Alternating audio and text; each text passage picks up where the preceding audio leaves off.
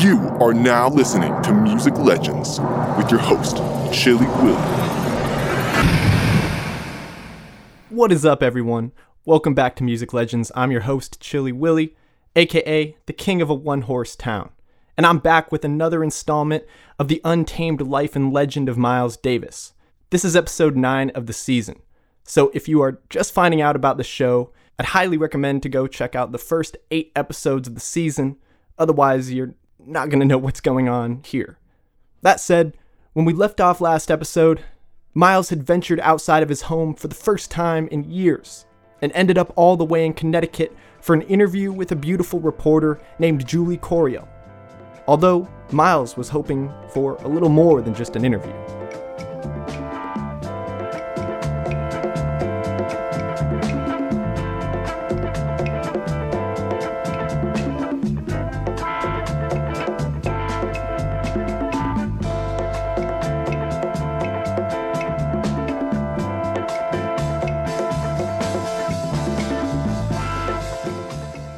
Julie and Miles were sitting on opposite ends of her couch.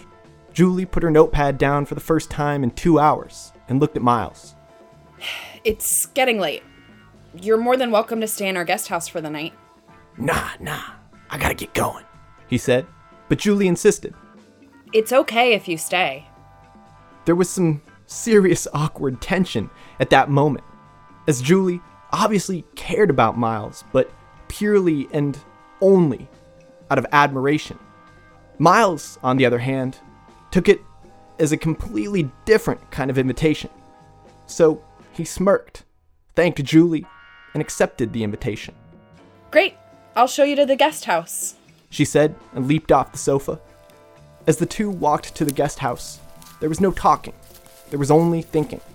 Miles thought about the ring he'd noticed on Julie's finger during the interview and the implications of what was about to happen. Julie thought about the broken way Miles walked and wondered if he was in pain. Of course he was, but he was typically too intoxicated to feel anything.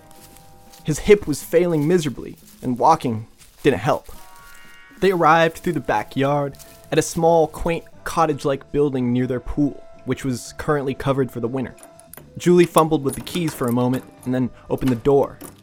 At that moment, she felt the jolt of warmth rush through her body, standing in the cold doorway. Julie smiled. She was just glad that Miles had somehow emerged from his house. And she had no idea about the truly terrible conditions Miles was staying in. Miles walked in the guest house and took a deep breath. Don't hesitate to let me know if you need anything. She said. But then, just when she went to close the door, the warmth she felt was gone and traded for nausea, and her smile turned to a face of outraged disgust. She was frozen in the doorway as Miles started to disrobe right in front of her. Oh, well, all I need at the moment is you, he said as he continued to undress. And that was it the breaking point that shattered Julie's frozen stance. Her composure bounced back and became more powerful. Listen, Mr. Davis. It's obvious you hate yourself. And that's not exactly a turn on. She paused, grabbing the doorknob with one hand and lifted up the other, showing her shiny diamond ring. And I'm married. She shut the door, leaving Miles naked and alone. Miles lay on the bed in silence, although his thoughts were loud. Humiliated, confused, and sick to his stomach from not having consumed a single pill, line of coke, or bottle in several hours. Miles stared at the ceiling until his thoughts blared through the microphone of his mind. He closed his eyes in search of a moment of peace. And he was close to it, too, when, out of nowhere, he remembered a bottle of pills he had stashed in his jacket pocket. He staggered across the room and put his clothes back on. Sure enough, the bottle of pain pills was right where he left it.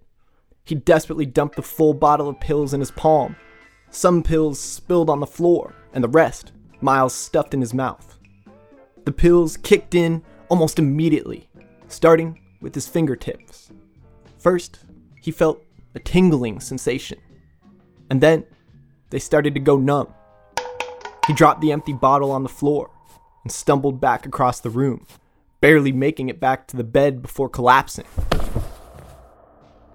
This was the only way he could get a moment of peace anymore. It was an unnatural, synthesized moment of peace that he'd grown completely dependent on. Now, while Miles was out cold, quite the opposite was true for Julie. She was too busy making calls and arrangements for her new, unlikely guest, periodically peeking out her window, noticing the light still on in the guest house. It had to be around midnight by now. No wonder this guy looks like hell. He doesn't even sleep, she thought to herself.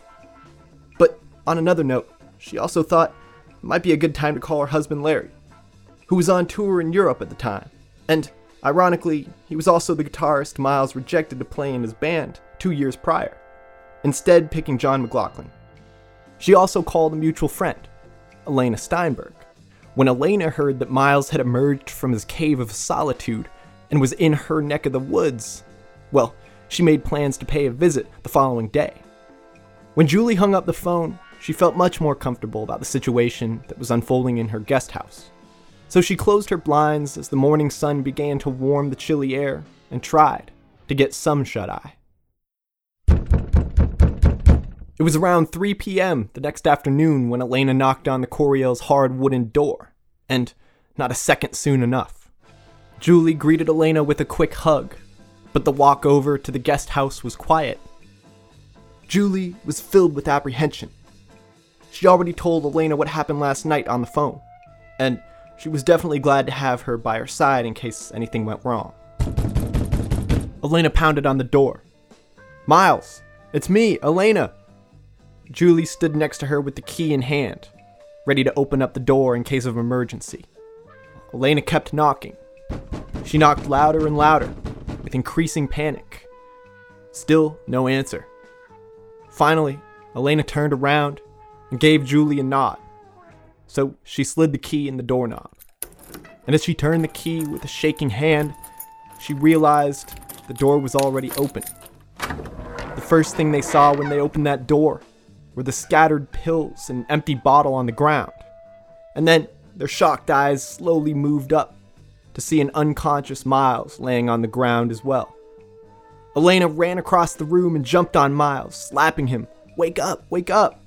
Meanwhile, Julie ran to the phone on the bedside table and dialed 911.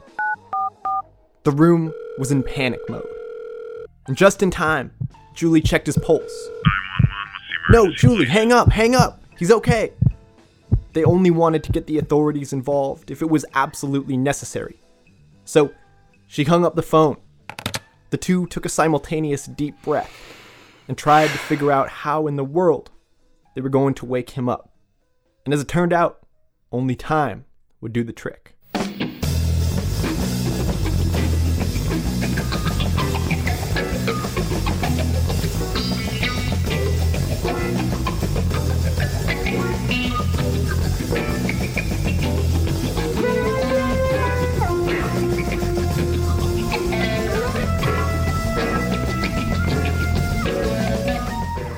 Miles finally opened his groggy eyes after an 18 hour nap.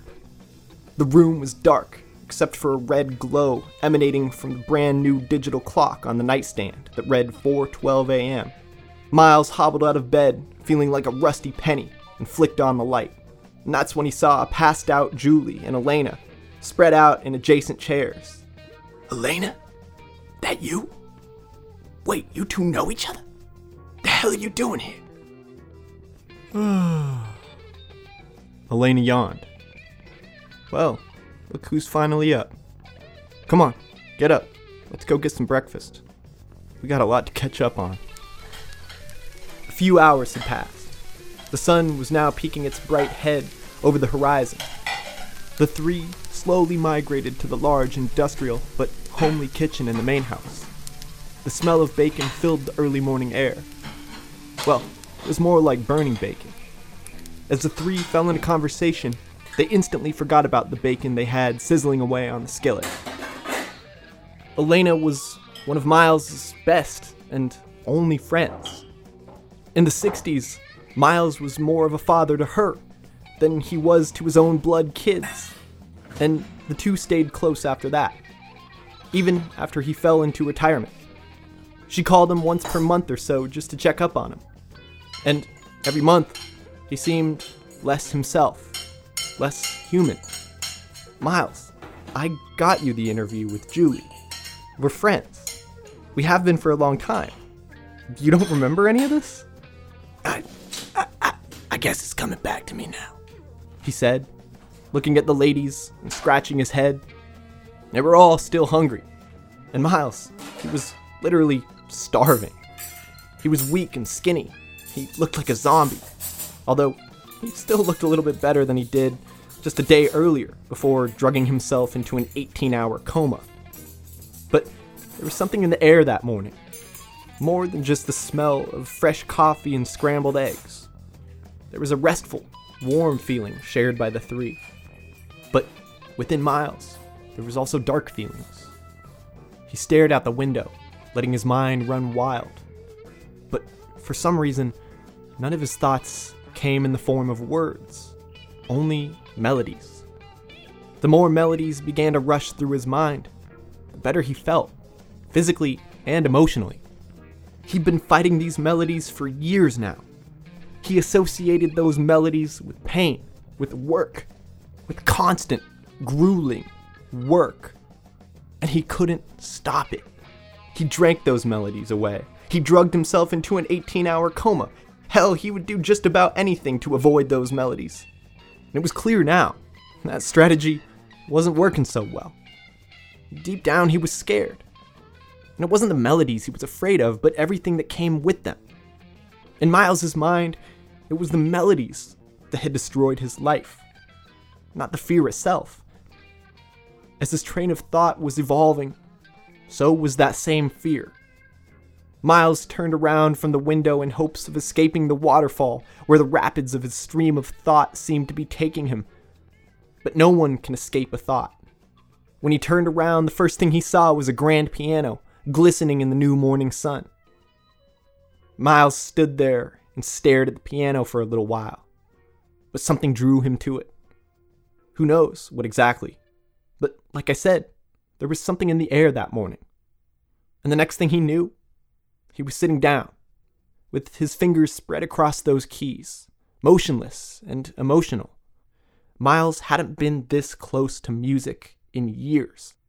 And now, he was staring it right in the face. The ladies stopped dead in their tracks to observe Miles, sitting at that piano, waiting for the moment so many people had been waiting for. The suspense grew and grew. But then, out of thin, suspenseful air, a terrible sound erupted. A sound that could only be created from pure emotion. Miles broke into tears, lunged to cover his face, and his elbows hit the piano, making a dissonant, disgusting sound. The noise shattered the anticipation of the room, but luckily, not a window. Although the sound did break something. It broke the ice. For Miles and his old friend turned enemy, music, to start a new conversation. Even though they weren't exactly musical or intentional, they were the first notes Miles had played in years.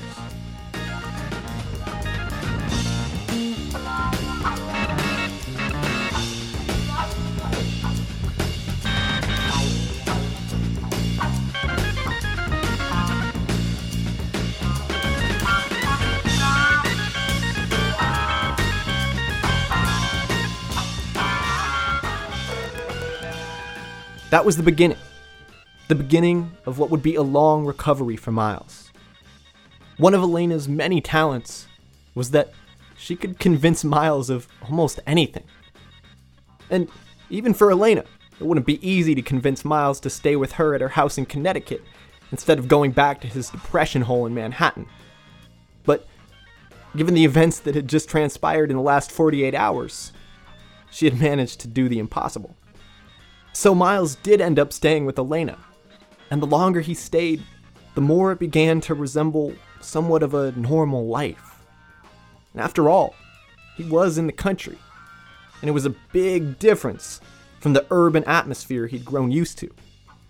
He would watch the chipmunks every day for hours, scurrying in, out, and all around the backyard, chirping and communicating with one another. He was also still avoiding the constant stream of melodies invading his mind. Even after his first accidental encounter with music, he wasn't quite ready to fully embrace it again. So instead, he and Elena would cook. He actually taught her how to make paella. The two would sit on the lawn and read. And by the third month, he was beginning to let the melodies back into his mind. Slowly, he was beginning to recognize that music wasn't the enemy, but the fear of it was. And he slowly began itching to face that fear. One thing that played a key role in Miles's healing process a recording studio. And it just so happened that Elena had one in her house. There was a Steinway Grand, drums, guitars, and so much more, all just sitting there, just waiting to be played. But there wasn't much waiting.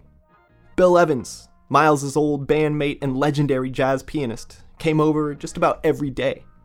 Elena met Bill Evans back in the 60s when he was still in Miles's band. They didn't speak much after that. That is, until she called him late one night and told him that Miles was staying at her house. Impossible, he thought. He'd been trying to get him out of his house for years. Bill had to see it to believe it. So he came to Elena's house. At first, just to catch up with Miles. He started visiting almost every day. He began each visit just catching up with Miles for a bit, then venturing off into the home studio, always inviting Miles. But every time he asked, Miles would say something along the lines of, I ain't even stepping foot in that room. Then, one day, one very special day, he did. But, of course, he bickered and moaned when he heard the ringing of the piano keys. And that went on for a few weeks. It was a long process to retrain his brain. But then, on another very special day, Miles finally sat down at that grand piano, laid his finger on a random key, and let the gravity of his hand push it down. He sat there and closed his eyes, letting the sound of it resonate for a while, just taking it all in. Miles took it step by step, one note at a time, letting it evolve. And Bill was there helping him through it day by day, slowly teaching him piano. Miles was fascinated by the sound of the piano.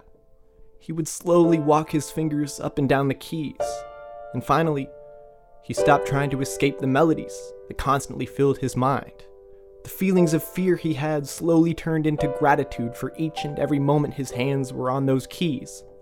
It was gradual, but in time, he ended up calling old buddies, even old enemies, strategizing a new band. Most of them already had enough on their plate. Some of them outright hung up on Miles, but a small few were intrigued, especially because this time Miles wouldn't be playing the horn, but the keys. That small few included keyboardists Masabumi Kikuchi and George Pavlis, bassist T.M. Stevens, drummer Al Foster, and guitarist Larry Coryell. That's right, even Julie's husband came down to Elena's home studio. And all with hopes of witnessing what Miles did best. Sure enough, when Miles walked in with the musicians that day, he had a piece arranged but not completely written. And they played the hell out of that piece. They played it up tempo, down tempo, sideways tempo, even upside down tempo.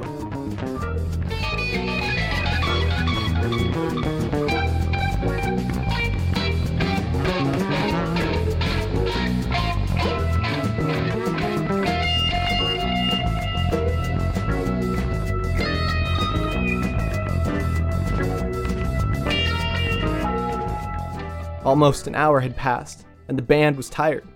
Take five, Miles said as he flashed a nostalgic smile. Although, the band didn't just take five, they took the rest of the night. As the musicians walked out of the studio, the room filled with emotion.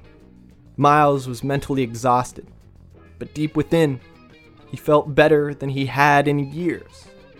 The rest of the band astonished. History had just been made but the world would never know. You see, that was just a practice session. and although it was recorded, would never be released to the public. At least, that's what they thought. Nowadays, pretty much everything you can imagine is on YouTube, and that's exactly where I found it, and that's what's playing in the background right now. After nearly four months of living with Elena, and after returning to the studio, he was finally ready to return to his own apartment. As the car pulled into his Manhattan townhouse turned drug ridden wasteland, Miles felt ready to confront the mess he'd made. He stepped foot in the house, expecting a cold, dank, disgusting feeling to greet him. But it wasn't a feeling that was there to greet him, but a person. Cicely Tyson was sweeping the floor with a smile draped across her face when she said, Welcome home. Miles was awestruck with surprise and great appreciation for this person. Okay, so you might be a little confused. Who exactly is Cicely Tyson? And why was she already at Miles's house with the broom in hand, ready to clean like she expected him? So let me explain. The two dabbled in relationship territory back in the early 70s, and even stayed in touch through the darkness of Miles's last few years. So she was in the loop about him staying with Elena for the past few weeks, and was happy to hear about his return home. So happy, in fact, that she decided to surprise him by showing up hours before he even got home just to help him get his place cleaned up. Change is what held the two back early on. You know, the classic failed love story. She wants him to change, he's in denial about even needing a change, and yada yada. But when Miles walked into his house that day, he truly felt different. And something about him felt different to Cicely as well. And so the two got to cleaning. The two cleaned for three days straight. I know, sounds like a long time, especially to be cleaning. But to Miles and Cicely, it flew by. By the time they cleaned all there was to clean, the two were inseparable lovers. An odd first date, to say the least.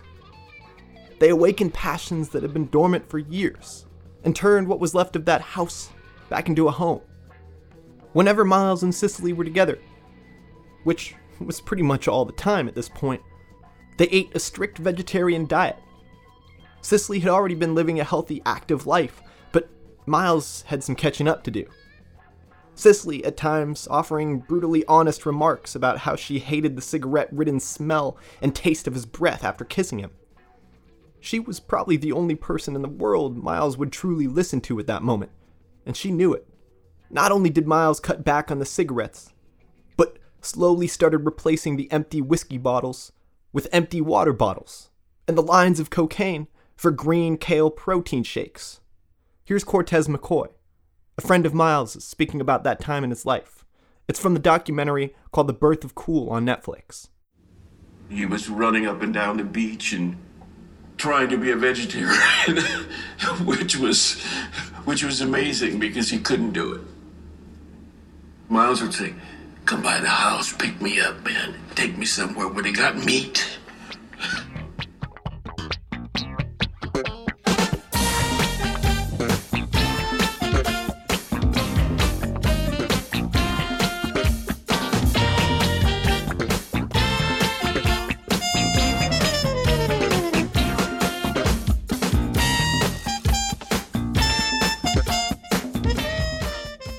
Miles felt inspiration flowing through his soul once again. At this point, he could continue living a happy life, never releasing any music ever again. But he wouldn't do that. He couldn't. So, he went back to Columbia Records and walked in there feeling like a million bucks, fully expecting to walk out with another record deal. But George Butler, remember him? The executive vice president of Columbia Records? Well, he was furious at Miles. George heard the rumors about the session Miles had participated in, and even though not released, with no infamous Miles Davis trumpet to be found on any single one of the recordings, it was still a breach of their previous contract. Anything Miles recorded was supposed to be produced by Columbia. Columbia wanted their hands on those sessions. And now, Miles was furious. They fought and argued and bickered until finally Miles left the office without a new contract. It was now 1980, and Miles had been through A lot, to say the least. A lot of time had passed. But he needed that time to build the physical strength to tour, or to even pick up his horn again. A thought process that started out with pain and fear, but ended here, with an evolving creativity that surged through his veins. It left him with an undeniable urge to play. Miles, with no fear, started from square one. In a way, he even retaught himself how to play the trumpet. He was also starting from scratch in the way that he now had no management and no record label to release the plethora of new music he'd been developing. So, he reached out to an old friend, George Wein. He kept bringing tapes to my office of the different sounding band, the electronic band. I shall pay you $70,000 to do two concerts at Avery Fisher Hall. He looked at me as if I was crazy. Nobody did that. And uh, I wrote out a check for $35,000 and gave it to him. Miles took that $35,000 and what did he do with it? Bought a brand new canary yellow Ferrari. Just to show up at that gig in style.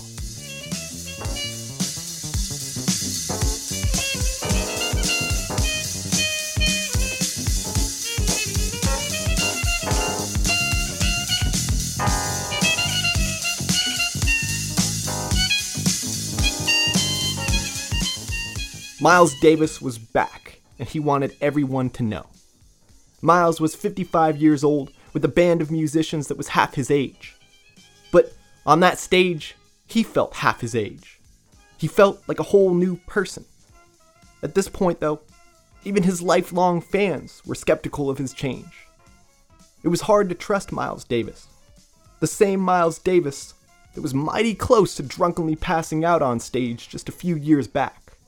But Miles was making an effort to recover. And he would need more than just a little effort. Miles woke up every day with a reinvigorated passion for music. But that didn't change the fact that his body had become dependent on an assortment of substances. Remember, I said some things changed. When he felt 25 again, he wanted to party like he was 25 again. I feel like I'm starting to sound like a broken record. Miles is inspired. Miles falls back into addiction and falls deeper into depression. Miles finds inspiration once again and kind of gets out of that depression. But then the cycle continues. Sometimes, unfortunately, that's just how the story goes. Life isn't a linear story with a beginning, middle, and end. It's messy. And I've been thinking a lot about that recently. And about the ego. Because, well, it's pretty obvious at this point, but Miles had a big one. So bear with me for just a moment, because I'd like to talk a little bit about the ego. According to the one and only Webster's Dictionary, it is defined as the self, especially as contrasted with another self or the world. Basically, it's one of the biggest contributors to how each of us uniquely view and interact with the world and ourselves. Fun fact ego is actually the Latin word for I. So, one question I've been wondering when thinking about the ego is how it's related to the very thing we've been trying to figure out this whole season. And kind of the central question of this entire season. And that is what exactly does cool mean? And what makes a person cool? Especially someone like Miles Davis, who's so closely related to cool, but at the same time so far from it.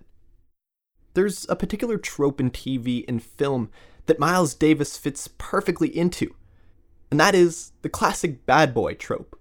Han Solo, James Bond, John Travolta in, well, every movie he's pretty much ever been in. So, what do they all have in common?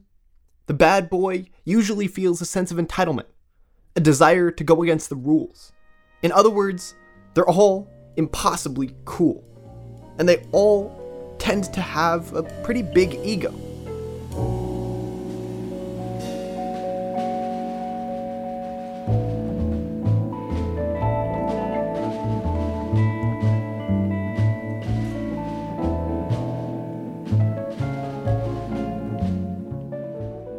The cool guy trope and the bad boy trope are often synonymous, as so many of the characteristics intersect naturally.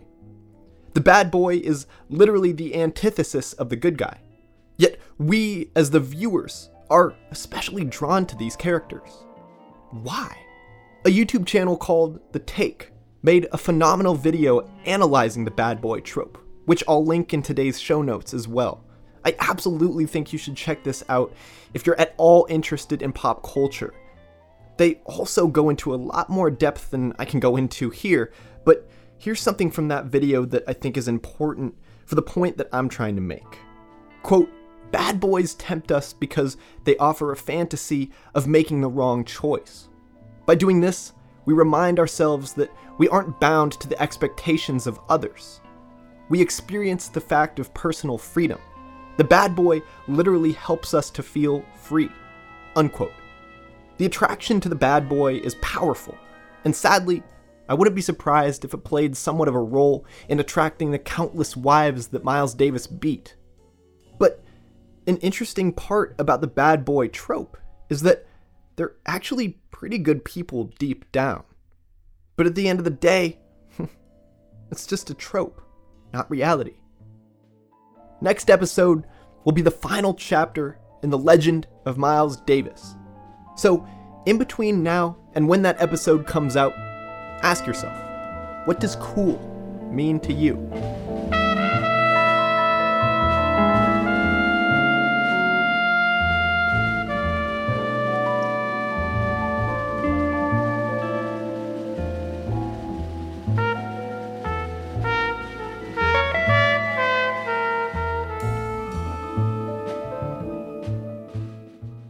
Like all Music Legends episodes, this episode was written and produced by me, Willie Miller.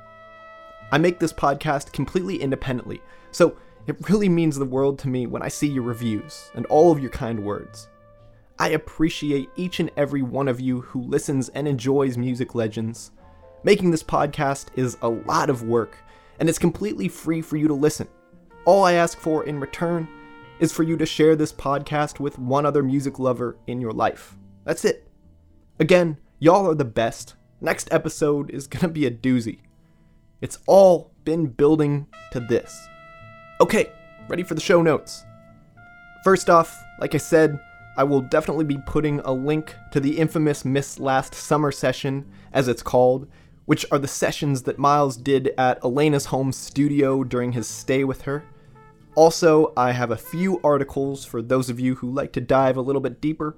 One of them is an interview with Elena Steinberg, uh, talking about her friendship with Miles Davis, uh, which I think is super fascinating.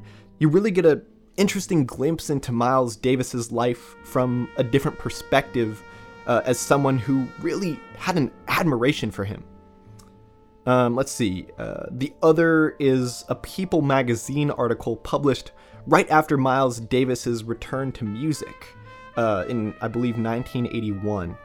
Uh, it's definitely an interesting glimpse into the time period, but also just goes through a pretty in depth description of his journey up until that point in time.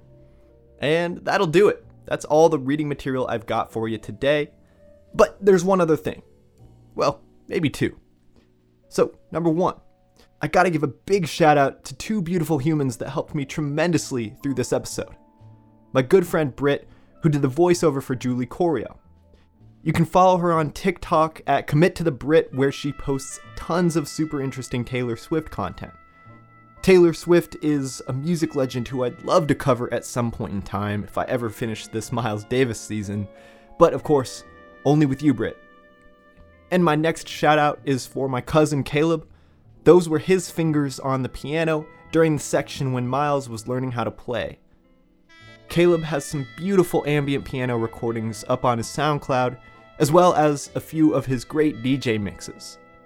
I will link both Caleb's SoundCloud as well as Brit's TikTok in the show notes, so please check them out. They are amazing humans, and I thank them tremendously for helping me out with this episode. Alright, last but not least, folks, I'm working on something extra special for the last episode of this season and uh, I want you to be a part of it. all you have to do is send me an audio recording of yourself explaining what the word cool means to you. What comes to mind? What kinds of things do you think of? Who are the people that you think of when you think of cool? You can't say Miles Davis. if you have a voice memo app on your phone, you can use that, whatever works. Then, once you have it recorded, just email it to me at musiclegendspodcast at gmail.com. All right, y'all. I'll catch you in two weeks. Peace.